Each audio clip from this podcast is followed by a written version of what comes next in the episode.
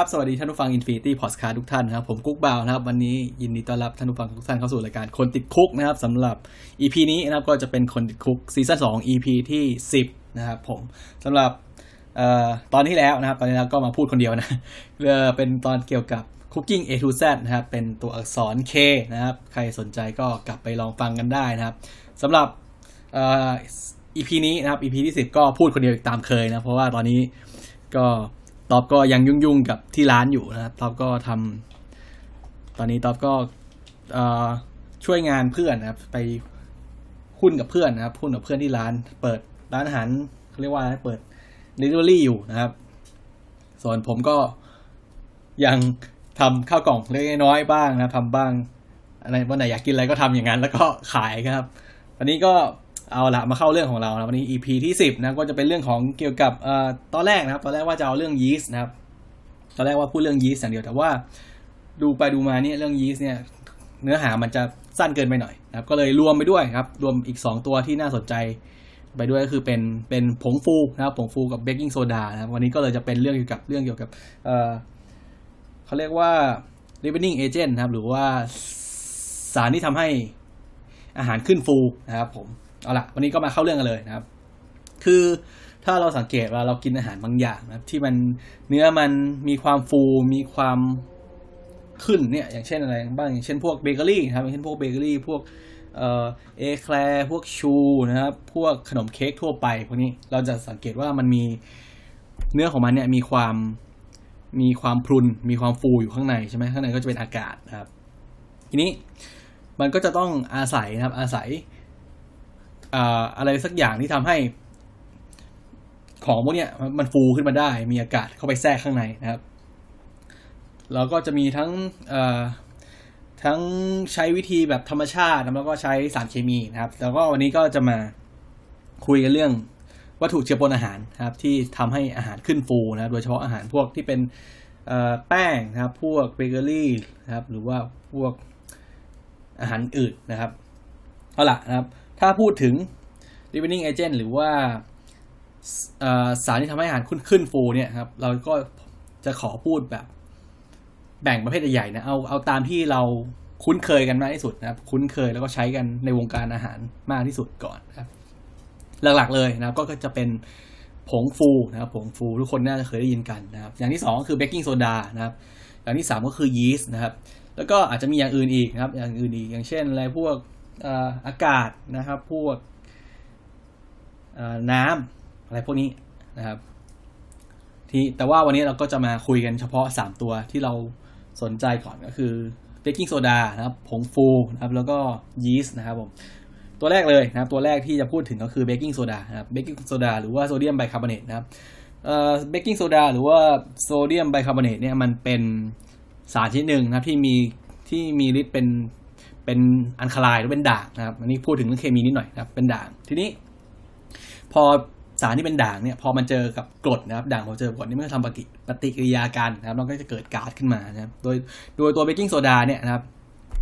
หรือว่าโซเดียมไบคาร์บอเนตเนี่ยพอมันเจอเข้ากับกรดนะครับมันก็จะทำให้เกิดก๊าซคาร์บอนไดออกไซด์ขึ้นนะก็คือพอก๊าซเนี่ยก็เป็นเป็นอากาศเป็นเป็นอากาศรูปแบบหนึ่งนั่นเองเป็นก๊าซรูปแบบหนึ่งนะครับ แล้วก็ถัดมานะครับถัดอันนี้คือจะพูดคร่าวๆสองตัวนี้ก่อนนะครับ แล้วก็ให้มันเกี่ยวโยงกัน เพราะว่ามันมันมันแทบมันมันมีความใกล้เคียงกันมากนะครับ อีกตัวผงฟูนะครับผงฟูหรือว่า baking powder นะครับ ตัวแรกที่พูดไปก็คือเบกกิ้งโซดาใช่ไหมตัวที่สองคือ baking powder นะครับ baking powder คืออะไร baking baking powder ก็คือผงฟูนั่นแหละครับที่เราใช้ทำอาหารทั่วไปนะครับ โดยผงฟูเนี่ย มันก็จะผสมสารอย่างอื่นเข้าไปด้วยนะครับทำให้มีคุณสมบัติมากขึ้นนะครับ อย่างเช่นที่ผมพูดไปว่าเบกกิ้งโซดาอันนี้พูดถึงผมจะเรียกแยกกันว่าเบกกิ้งโซดากับผงฟูแล้วกันจะได้จะได้ไม่เข้าใจจะได้ไม่เข้าใจคลาดเคลื่อนนะครับเบกกิ้งโซดาเนี่ยนะครับมันก็คือโซเดียมไบคาร์บอเนต pure ๆนะครับ ส่วน baking powder หรือผงฟูเนี่ยครับผงฟูเนี่ยมันเป็นเบกกิ้งโซดาผสมกับสารอย่างอื่นนะครับ โดยเฉพาะสารที่เป็นกรดนะครับ สารที่เป็นกรด เพื่อที่จะเวลาเราไปผสมในขนมของเราในอาหารของเราเนี่ย มันก็จะเกิดฟองก๊าซขึ้นมานะครับฟองก๊าซคาร์บอนไดออกไซด์ขึ้นมาโดยไม่ต้องโดยไม่ต้องอาศัยกรดอย่างอื่นที่อยู่ในอาหารนะครับ นอกจากนั้นก็จะมีส่วนผสมอย่างอื่นเล็กน้อย อย่างเช่นสารพวกแป้งอะไรพวกนี้ที่ทำให้ที่จะทำให้เบกกิ้งโซดากับกับกรดเนี่ยมันไม่เกาะตัวกันเป็นก้อนนะครับเขาเรียกว่า anti caking agent นะครับ อันนี้ไม่ไม่ไม่ค่อยสำคัญเท่าไหร่ แต่ว่าให้รู้ไว้ว่านะครับว่าผงฟูเนี่ยครับมันก็คือการเอาโซเดียมไบคาร์บอเนตนะครับหรือว่าเบกกิ้งโซดาเนี่ยมาผสมกับสารที่มีฤทธิ์เป็นกรดนะครับ ทีนี้พอผงฟูเนี่ยมันทำงานแตกต่างกับโซเดียมกับเบกกิ้งโซดายังไงนะครับเวลาเราใช้เบกกิ้งโซดาเนี่ยทำอาหารใช่ไหมเราต้องอาศัยกรดที่มีอยู่ในอาหารนะครับ เพื่อที่จะให้เบกกิ้งโซดานี่มันเกิดปฏิกิริยาแล้วก็เกิดฟองก๊าซขึ้นมาใช่ไหมอาจจะเป็นต้องเพิ่มกรดเข้าไปบางอย่างนะครับ อาจจะเป็นกรดกรดแลคติกก็ได้หรือกรดซิตริกจากจากพวกน้ำมะนาวอะไรก็ได้นะครับ หรือว่าเป็นกรดที่มีอยู่แล้วในอาหารก็ได้นะครับ ส่วน baking baking powder หรือว่าผงฟูเนี่ยผงฟูเนี่ยเราไม่จำเป็นต้องเพิ่มกรดอะไรเข้าไป เพราะว่าเขาจะผสมอัตราส่วนของกรดเนี่ย เข้ามาในในตัวผงฟูเรียบร้อยแล้ว เวลาเราอบอาหารอะไรเนี่ย มันก็จะมีความขึ้นฟูได้เลย โดยไม่ต้องผสมกรดอย่างอื่นเข้าไปนะครับ แล้วถามว่าแล้วเบกกิ้งโซดากับผงฟูเนี่ยมันใช้งานต่างกันยังไงครับ ที่จริงมันก็ใช้งานจะคล้าย ๆ กันเลยนะครับ เหมือนกันนั่นแหละก็คือจุดประสงค์ของมันก็คือทำให้อาหารเนี่ยขึ้นฟูใช่ไหมมีฟองอากาศนะมีโพรงอากาศอยู่ในอาหารของเรานะครับ แต่ว่านะครับแต่ว่า แล้วมันมีข้อดีข้อเสียยังไงครับ คือตัวของเบกกิ้งโซดาเนี่ย มันจะมีรสชาติเฟื่อนนะเฟื่อนติดติดขมเล็กๆที่ปลายลิ้นนะครับ เวลาเรากินอาหารที่เวลาเรากินเค้กเค้กบางบางชิ้นที่คนทำนะครับ อาจจะไม่ได้ไม่ได้ทำตามสูตรเป๊ะๆนะครับหรือว่ามีความผิดพลาดอะไรนิดหน่อยนะครับ ใส่เบกกิ้งโซดามากเกินไปครับเรากินขนมพวกนี้มันจะรู้สึกได้ว่ามีรสชาติเฝื่อนๆนะครับมีแบบฝาดฝาดขมๆเล็ก ๆ ติดที่ปลายลิ้น คือมันเป็นรสชาติของของ เบกกิ้งโซดานะครับเพราะฉะนั้นถ้าเกิดเราใช้เบกกิ้งโซดาเนี่ยในปริมาณที่ไม่เหมาะสมหรือว่ามากเกินไปเนี่ยเวลาอบ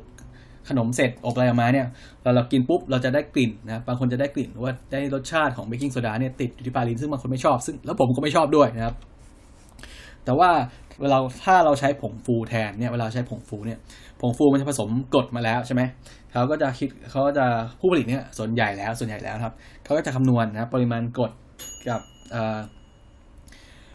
กับเบกกิ้งโซดาเนี่ยให้มันพอดีกันในปริมาณที่มันทำปฏิกิริยากันแล้วรสชาติของ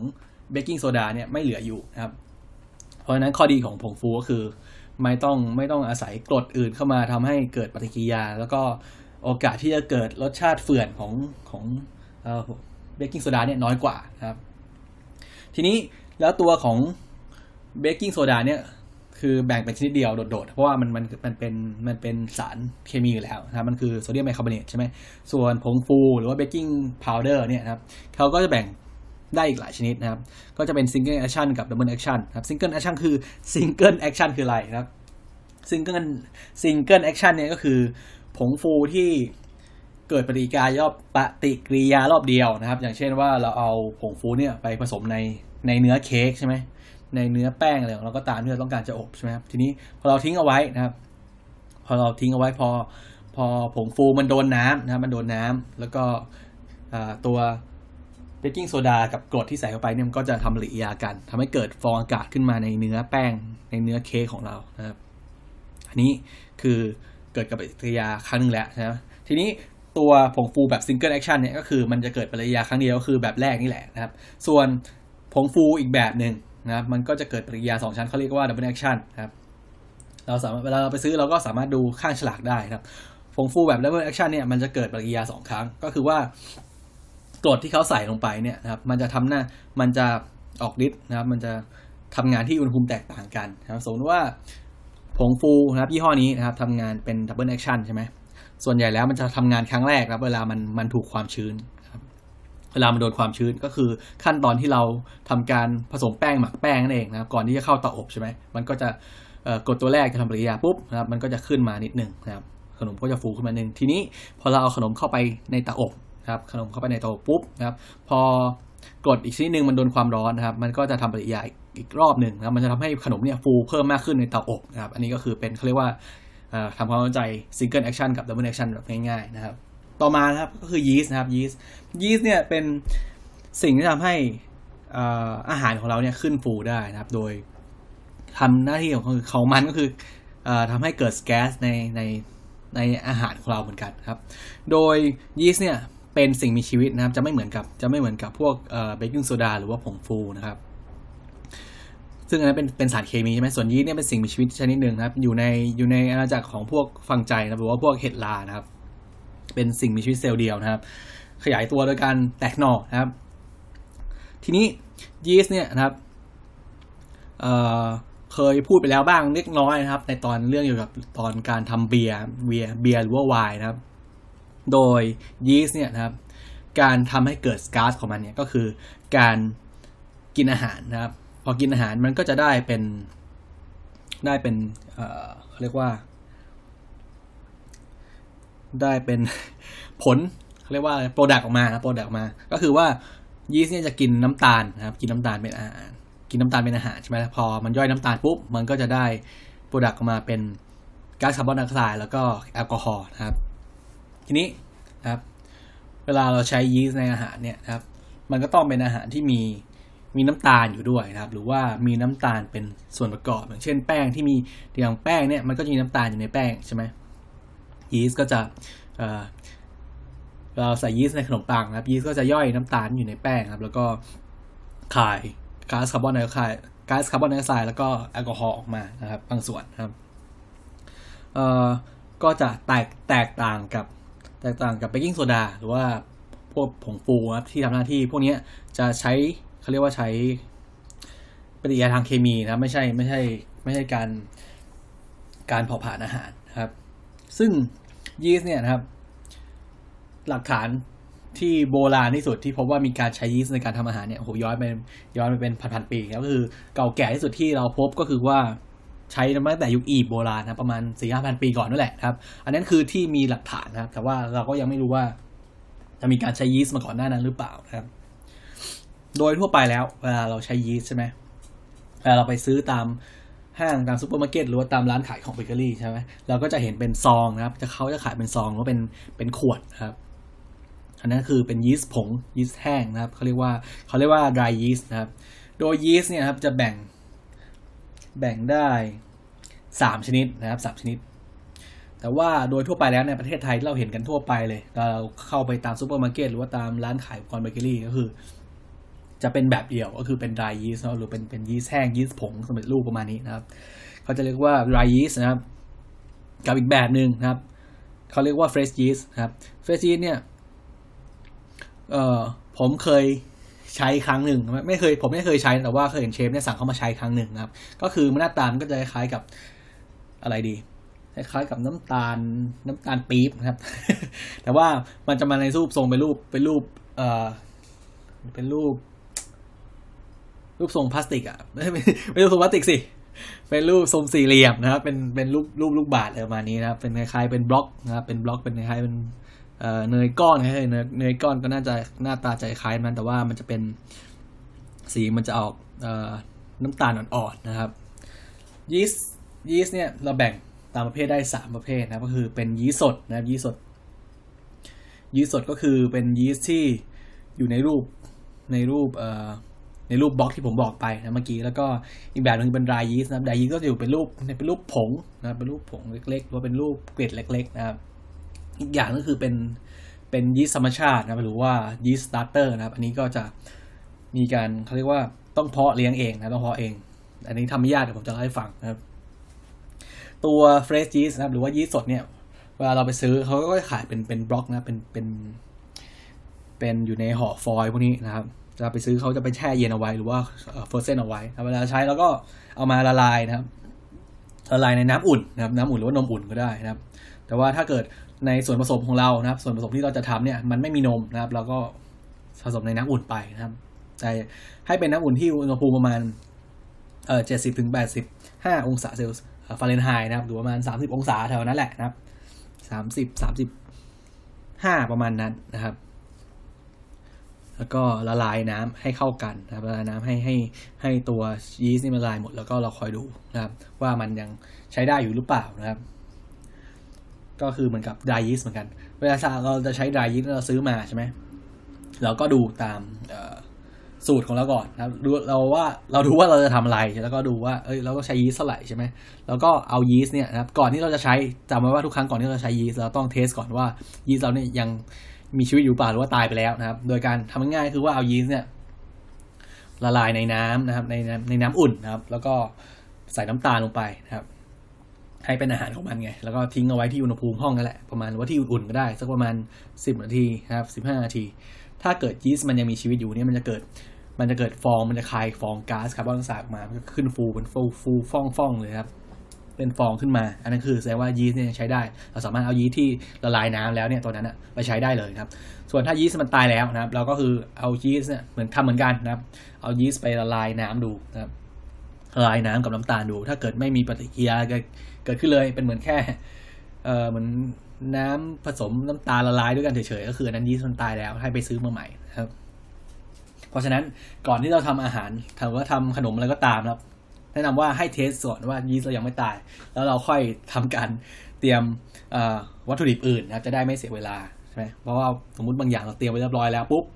พอจะใส่ยีสต์ปรากฏว่าอ้าวยีสต์ตายแล้วต้องเสียเวลาไปซื้อมาใหม่อีกนะครับ ก็คือ fresh yeast กับ dry yeast ก็คือต้องมีการใช้ test ก่อนเหมือนกันว่ามันมันยังมีชีวิตอยู่นะครับ ส่วนยีสต์ธรรมชาตินะหรือว่า yeast starter นะครับ อันนี้นะครับ อันนี้เป็น ยีสต์ที่เก่าแก่ที่สุดเป็นยีสต์ที่โบราณที่สุดนะครับ ที่มนุษย์เคยใช้มาครับก็คือว่าก่อนหน้านี้นะครับ ก่อนหน้านี้มนุษย์เนี่ยใช้ยีสต์ธรรมชาติเนี่ยหรือว่า starter yeast ในการทำขนมปังว่าทำอาหารอะไรทั่วไปนะครับเป็นหลักเลยนะครับ แต่ว่าพอมาช่วงหลังนะเป็นพอมีช่วงปฏิวัติอุตสาหกรรมช่วงศตวรรษที่สิบเก้านี่ยนะครับ พอมนุษย์เราเริ่มบริโภคอาหารในจำนวนที่มากขึ้นมากขึ้นนะครับ ต้องอาหารเนี่ยต้องอยู่ในทำในรูปแบบอุตสาหกรรมแล้วนะครับ ยีสต์ธรรมชาติเนี่ยมันไม่เพียงพอ เพราะมันมันไม่เพียงพอต่อความต้องการมันไม่มันไม่ตรงความต้องการในการใช้ เพราะว่ายีสต์ธรรมชาติหรือสตาร์เตอร์ยีสต์เนี่ยมัน มันใช้เวลาในนานมากนะในการที่ทำให้ขนมปังเนี่ยมันขึ้นฟูนะครับ เพราะฉะนั้นมันก็เลยเกิดการพัฒนาเป็นยีสต์แห้งขึ้นมา อย่างที่บอกไปคือเป็นยีสต์ที่ใช้ในอุตสาหกรรมอาหารนะเป็นเป็นดรายยีสต์ขึ้นมาเป็นยีสต์สดขึ้นมานะครับอันนี้คือเป็นยีสต์ที่อันนี้คือเป็นยีสต์ที่ เขาทำการคัดเลือกสายพันธุ์มาแล้วว่า มันสามารถทำงานได้เร็วนะทำงานได้เร็วทำงานได้มีประสิทธิภาพกว่ายีสต์ที่มีอยู่ทั่วไปตามธรรมชาตินะครับเขาเลย พออุตสาหกรรมอาหารก็เลยหันไปใช้เป็นยีสต์เป็นยีสต์ไม่ใช่แบบยีสต์ธรรมชาติกันหมดนะครับ ช่วงหลังๆนะครับ ตัว starter yeast หรือว่ายีสต์ธรรมชาติก็เลยมีการใช้น้อยลงไปเรื่อยๆใช้น้อยลงไปเรื่อยจนจะ เห็นได้แค่ตามร้านที่มันมีพวกขนมปังที่เป็นขนมปังแบบร้านที่ขายเบเกอรี่แบบ craft craft หน่อยเป็นแบบเฉพาะทางหน่อยครับเพราะว่ามันต้องการใช้เวลาการในการทำมากครับอย่างเช่น สมมติว่าขนมปังทั่วไปเนี่ยนะครับคุณเตรียมแป้งนะเตรียมโดเตรียมอะไรเรียบร้อยแล้ว แล้วก็ผสมยีสต์ลงไป อาจจะใช้เวลานานสุด อาจจะไม่เกินสามถึงสี่ชั่วโมงครับสองชั่วโมงก็อบได้สี่ชั่วโมงอบได้มาเนี่ย แต่ว่าถ้าเราเกิดเราใช้อบขนมปังจากจากเอ่อ ยีสต์ธรรมชาติหรือซาเตอร์ยีเนี่ยต้องใช้เวลาเป็นวันนะครับกว่าจะได้อบกว่าจะได้โอ้โหคือ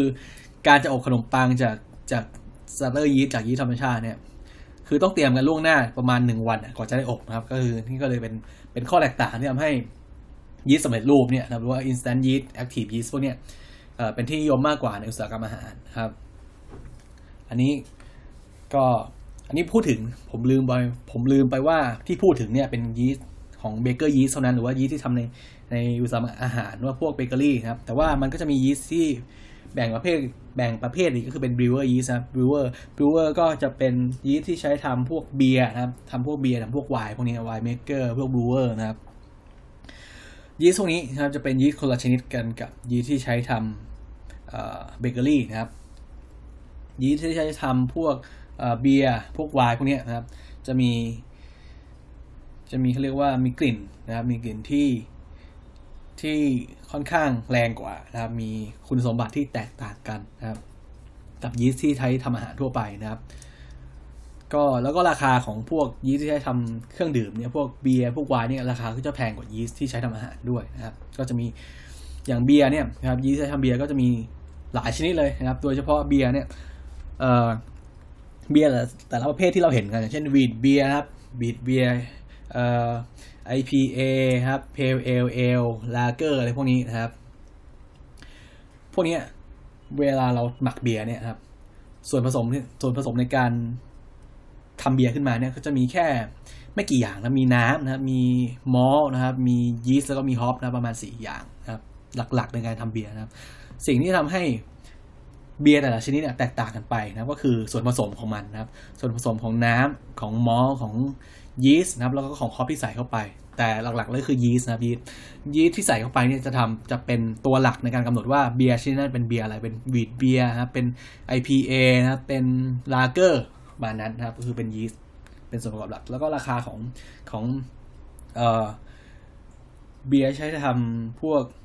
ไอ้ยีสต์ใช้ทำพวกเบียร์พวกไวน์เนี่ยราคาก็จะแพงกว่ายีสต์ที่ใช้ทำอาหารนะครับประมาณสัก สองเท่าสามเท่าประมาณนั้นนะครับ ส่วนตัวยีสต์เองเนี่ยนะครับเวลาเราไปซื้อนะครับเราไปซื้อตาม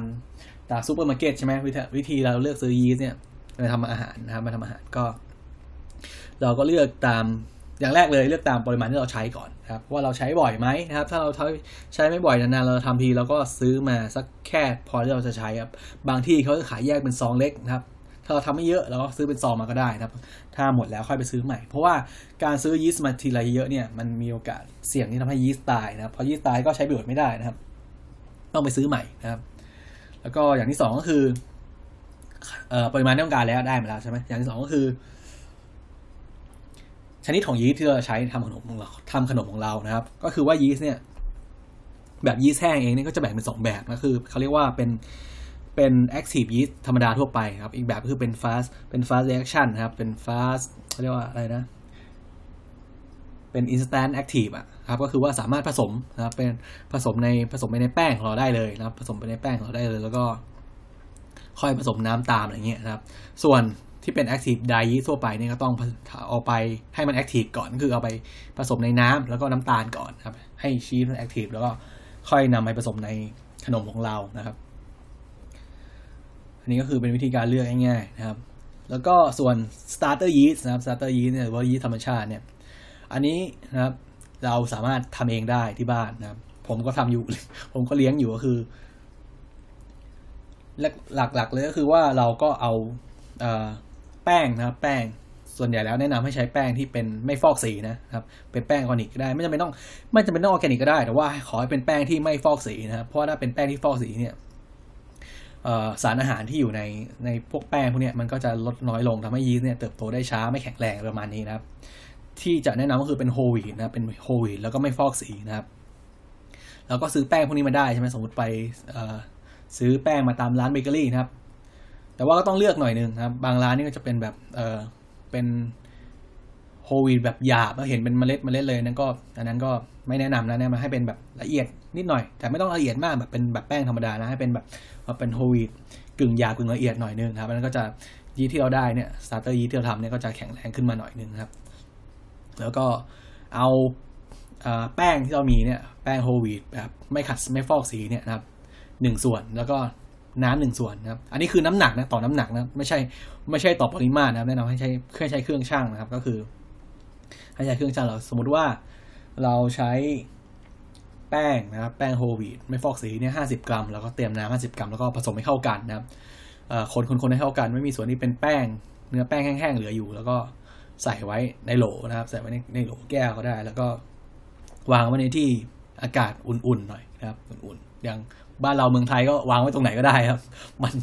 มันขึ้นมันเติบโตแน่นอนอยู่แล้วนะครับ ก็คือมันเพราะว่าในในในอากาศทั่วไปเนี่ยก็จะมียีสต์อยู่แล้วนะตามธรรมชาติครับ ทีนี้พอเราทิ้งเริ่มทิ้งไว้สักหนึ่งวันเนี่ยเราจะเห็นได้ว่าเออจะมีเริ่มมีฟองอากาศนะครับ ขึ้นมาในเนื้อแป้งของเรานะครับ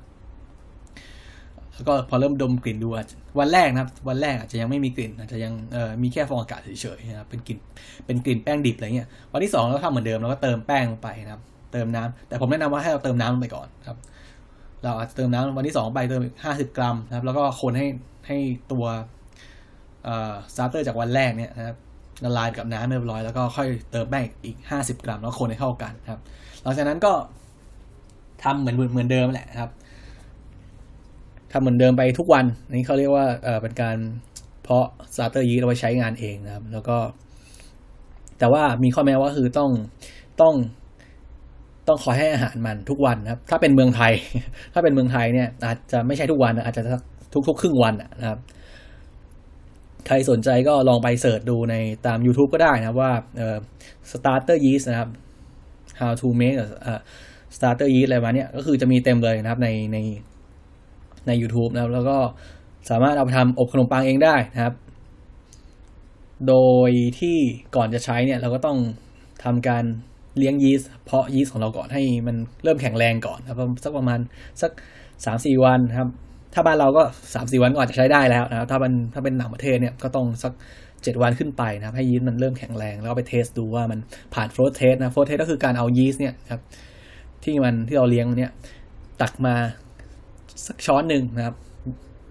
ต้องพยายามอย่าให้อย่าให้ฟองอากาศมันแตกมาก แล้วก็ใส่ไปในน้ำน้ำเปล่านะครับ ถ้าเกิดมันลอยก็แสดงว่าโอเคใช้ได้นะก็คือผ่าน float test นะผ่าน float test นะครับเอาไปไปอบขนมปังได้นะครับ อันนี้ก็คือการทำ ซาร์เตอร์ยีทั่วไปนะครับ ทีนี้ก็มาพูดถึงอาหารนะครับ อาหารที่เกิดจากการใช้ living agent นะครับ หรือว่าสารที่ทำให้อาหารขึ้นฟู มีอะไรบ้างเราเห็นทั่วไปตามชีวิตประจำวันก็คือเค้กอย่างแรกเราเห็นเค้กนะครับพวกเค้กเค้กเนี่ยส่วนมากเขาเขาจะไม่ใช้ยีสต์เขาจะใช้ผงฟูนะเพราะว่าการใช้ยีสต์ในเค้กเนี่ยมันจะทำให้เค้กนี่มีกลิ่นนะมีกลิ่นยีสต์นะครับ กลิ่นยีสต์เป็นยังไงนะครับกลิ่นยีสต์มันจะคล้ายๆกับขนมปังบางบางประเภท จะมีกลิ่นยีสต์อยู่นะครับ ถ้าเราลองไปดูซาลาเปาซาลาเปาโบราณที่ใช้แป้ง แป้งข้าวเจ้าอะแป้งข้าวเจ้า หรือว่าแป้งขนมปังก็ตามที่ผสมแป้งข้าวเจ้าแล้วก็ผสมยีสต์เข้าไปนะครับ ถ้าเราดมดูมันจะมีกลิ่นเฉพาะตัวของมันยีสต์ก็คือ จะเป็นกลิ่นคล้ายกลิ่นออกหมักหมักนิดนึงครับ แต่ว่ายังจะยังกลิ่นยังไม่เปรี้ยวมากนะครับ เป็นกลิ่นหมักหมักนิดนึงกลิ่นกลิ่นยังไม่เปรี้ยวมากครับ อันนั้นคือเป็นยีสต์ใช้ยีสต์ครับส่วนผงฟูเนี่ยจะไม่ค่อยมีกลิ่นนะครับจะไม่ค่อยมีกลิ่นเหมาะกับทำพวกขนมที่ไม่ต้องการกลิ่นยีสต์เข้าไปนะครับเอ่อแล้วก็มีอะไรอีกครับ ส่วนยีสต์นะครับยีสต์ยีสต์เนี่ยกลิ่นของมันก็จะมีกลิ่นเฉพาะแล้วก็จะมีรสชาติเปรี้ยวเปรี้ยวนิดๆนะครับเปรี้ยวนิดๆแต่ว่าถ้าเป็นอย่างตัวสตาร์เตอร์ยีสต์ที่เขานิยมใช้ ไปทำขนมปังซาวโดเนี่ยซาวโดเนี่ยนะครับขนมปังพวกนี้ก็จะมีรสชาติเปรี้ยวนะครับเปรี้ยวกว่าขนมปังทั่วไปเพราะเขาใช้เขาเรียกว่าซาวโดไงบอกแล้วว่าเป็นขนมปังที่เป็นแป้งเปรี้ยวเป็นแป้งหมักอะไรพวกนี้นะครับพวกนี้ก็จะมีกลิ่นกลิ่นของยีสต์เนี่ยค่อนข้างชัดเจนกว่าแต่ว่าบางคนก็จะชอบบางคนก็ชอบเอ้ยมันหอมเนื้อมันเหนียวกว่าแน่นกว่านะครับแต่ว่าบางคนเนี่ยถ้าเราไม่เคยกินพวกขนมปังที่เป็นพวกโฮลวีตเลยนะครับ ไม่เคยกินโฮวีเลย ไม่เคยกินขนมปังที่เป็นยีสต์ธรรมชาติเลย พอมากินพวกแป้งซาวโดพวกนี้อาจจะไม่ชอบเพราะมันมันเหนียวไปมันแข็งไปมันแห้งไปมาเนี่ยครับแต่ว่าถ้าเกิดใครที่ลองกินแล้วชอบเนี่ยโอ้โหจะจะอยากกินขนมปังพวกนี้มากกว่าขนมปังขาวเราเห็นที่เราซื้อตามเป็น loaf ทั่วไปตามซูเปอร์มาร์เก็ตนะครับอันนี้เขาเรียกว่าเรียกว่า white bread นะครับ milk toast อะไรก็ตามนะครับอันพวกนั้นก็ใช้ยีสต์แต่ว่าเป็นยีสต์แบบยีสต์แบบยีสต์แห้งสำเร็จรูปในการทำนะครับ มีอะไรอีกที่ใช้ leavening agent ในการทำเค้กใช่ไหมบอกไปแล้วเอ่อตัวอะไรครัวซองนะครับครัวซองครัวซองเนี่ยไม่ได้ใช้ยีสต์นะครับครัวซองใช้อากาศนะครับ ใช้อากาศในการทำให้ทำให้ครัวซองเนี่ยมันฟูขึ้น คือทำไงก็คือเวลาเราเอาเอาครัวซองเนี่ยมันพื้นฐานจากการเอาแป้งเพสซี่นะมามามาอบนะแป้งเพสซี่ก็คือเป็นแป้งที่เอาแป้งกับ เนยเนี่ยมาทับมาทบกันเป็นชั้นชั้นชั้นชั้นใช่ไหมพออบปุ๊บนะครับเนยที่แทรกอยู่ระหว่างชั้นเนี่ยมันก็จะละลายไปละลายไปทำให้ทำให้แป้งที่ซอสเป็นชั้นๆนี่มันฟูขึ้นมาเพราะว่าเนยที่มันเนยที่มันแทรกอยู่ระหว่างชั้นนี่มันมันละลายไปแล้วมันหายไปแล้วเกิดอากาศเข้ามาแทนที่นะครับทำให้ขนมขนมเบเกอรี่ของเพสซี่ของเราเนี่ยเช่นโคซองนี่มันฟูขึ้นมาแทนนะครับอันนั้นก็คือการใช้อากาศเป็น living agent นะครับ แล้วก็มีอะไรอีกมีชูนะครับชู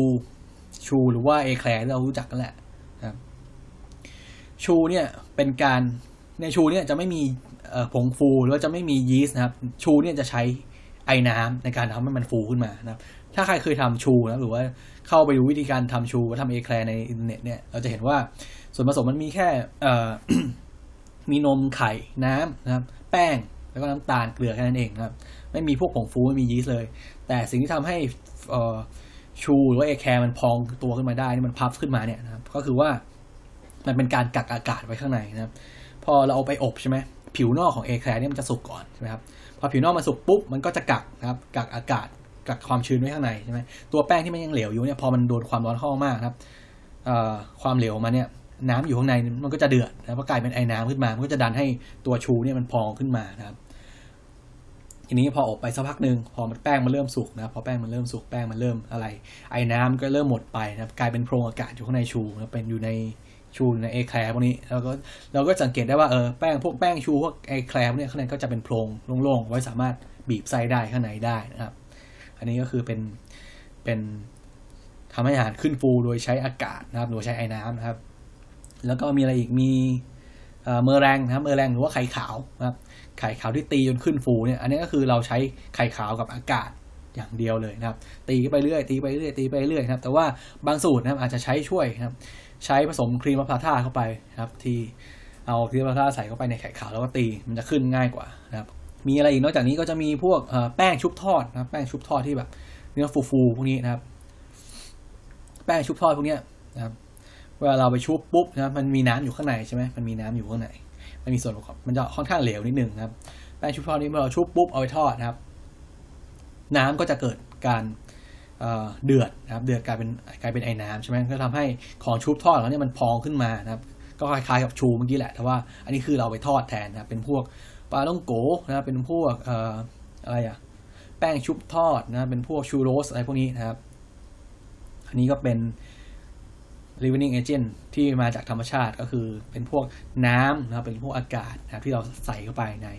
ในอาหารของเรานะครับ ส่วน living agent ที่พูดถึงวันนี้ก็จะเป็นสารเคมีหรือว่าเป็นสิ่งมีชีวิตนะครับ ก็คือเป็นผงฟูนะครับ เป็นเบกกิ้งโซดานะครับเป็นยีสต์นะครับที่พูดกันไปนะครับ ก็สำหรับวันนี้นะครับก็ตอนเนื้อหาเกี่ยวกับ living agent หรือว่าวัตถุเจือปนอาหารที่ทำให้อาหารขึ้นฟูเนี่ยนะครับก็น่าจะ จบคร่าวๆวันนี้แค่นี้นะครับ ใครสนใจนะครับมีคำถามอะไรนะครับ ต้องการจะรู้เรื่องไหนนะครับ อยากรู้เรื่องไหน อยากให้เอาเรื่องอะไรมาให้เล่ากันให้ฟังนะครับ ก็คอมเมนต์ไว้ได้หรือว่าโพสไว้ได้นะครับ ทั้งเพจของ Infinity Podcast Podcast หรือว่าเพจคนติดคุกนะครับสำหรับผมนะครับพวกบ่าววันนี้ก็